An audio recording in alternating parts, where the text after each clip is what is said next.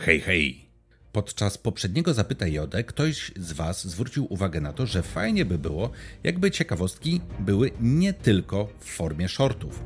Pomyślałem, że to w sumie dobry pomysł. No i oto jest. Kolejny filmik z ciekawostkami ze Star Wars. I teraz będziecie mogli poszpanować na zlocie nerdów. Ciekawostek będzie 5 i będą raczej krótkie, zatem jeśli wrzuciliście już łapeczkę w górę, to lecimy z materiałem.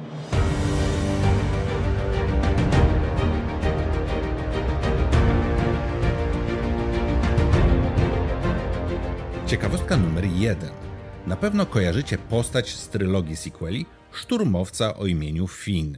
Jego imię, dla uproszczenia w rozmowie, wymyślił Poe Dameron, bo oryginalny numer służbowy szturmowca to było FN 2187. Zatem imię no, to rozwinięcie tych dwóch pierwszych liter FN. FN jak Finn.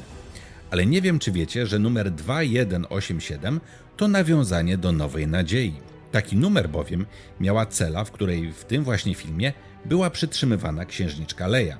Fajne nawiązanie, takie naprawdę, wiecie, dla hardkorowych fanów, no bo nie każdy je wychwyci. I zobaczcie, jakie to miało konotacje. Szturmowiec FN 2187 był, można powiedzieć, zniewolony przez najwyższy porządek. Jego numer, który był przecież jego imieniem, bo mówił nawet do Po, że nie ma innego, też to odzwierciedlał. Imię oznaczało niewolę. Ciekawostka numer dwa. W powrocie Jedi pojawiają się Iwoki. No to żadna ciekawostka, tylko fakt. Jeden z nich, Wicked the Ewok, został zagrany przez małego chłopca, który jednocześnie był niskorosły, Warwicka Davisa. Warwick dzięki tej roli, a także dzięki gigantycznemu urokowi osobistemu, można powiedzieć, zaistniał w świecie filmu. Pojawił się już jako dorosły facet także w kolejnych filmach, zresztą Star Warsowych, m.in. Rogue One, w Harrym Potterze, w serii filmów Karzeł czy w epizodzie pierwszym Gwiezdnych Wojen. O tym, że zagrał główną rolę w filmie Willow i w nieudanym serialu o tym samym tytule, to już nawet nie wspominam.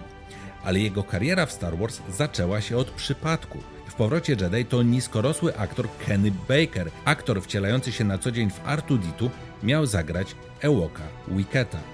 Kiedy przyszedł czas na filmowanie scen z tym Ewokiem, Kenny nabawił się, no mówiąc delikatnie, niestrawności. No i ktoś musiał go zastąpić w kostiumie. Warwick był na planie, bo miał zagrać innego Ewoka, jakiegoś, że tak powiem, statystę, no i wszedł w kostium Wicketa.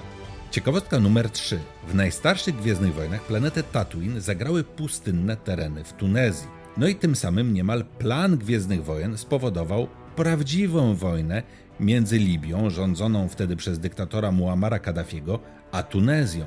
Otóż Libijczycy byli zaniepokojeni działaniami Tunezji przy granicy i kategorycznie zażądali usunięcia pojazdu wojskowego, który stał blisko granicy i grozili nawet działaniami odwetowymi. Ten wojskowy pojazd to zbudowana część piaskoczołgu Dżawów na potrzeby filmu. Ciekawostka numer 4.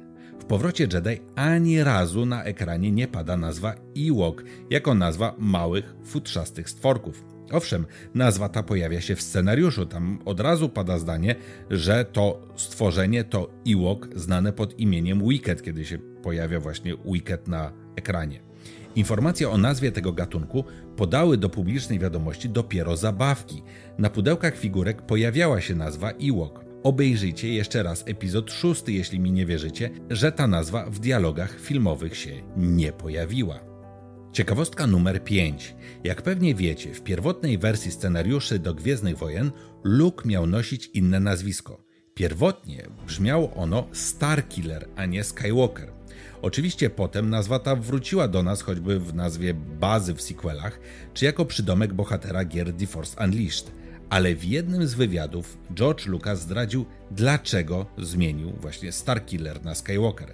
Z jednej strony oczywiście Starkiller brzmi no, dość negatywnie i główny bohater jego filmu nie powinien się tak nazywać, ale jest też inny powód. Otóż kiedy Lucas pracował nad scenariuszem, w USA wiecznie żywe były wspomnienia po morderstwie dokonanym przez członków sekty Charlesa Masona w 1969 roku w willi w Beverly Hills, wynajętej przez znanego już wtedy reżysera Romana Polańskiego.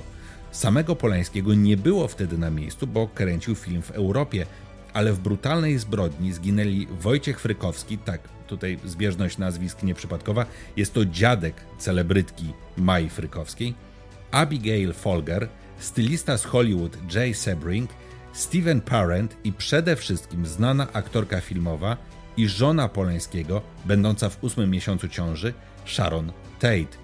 Lucas stwierdził, że po prostu nie chciał, aby nazwisko bohatera jego filmu miało konotację właśnie z tą zbrodnią. No bo wiecie, Star Killer, zabójca gwiazd, w domyśle gwiazd filmowych.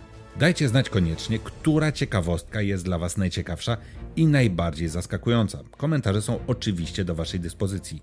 Uważajcie na siebie, uśmiechajcie się często i niech moc będzie z Wami. Do zobaczenia w kolejnych filmikach na kanale Biblioteki Osus. Trzymajcie się. Pa pa.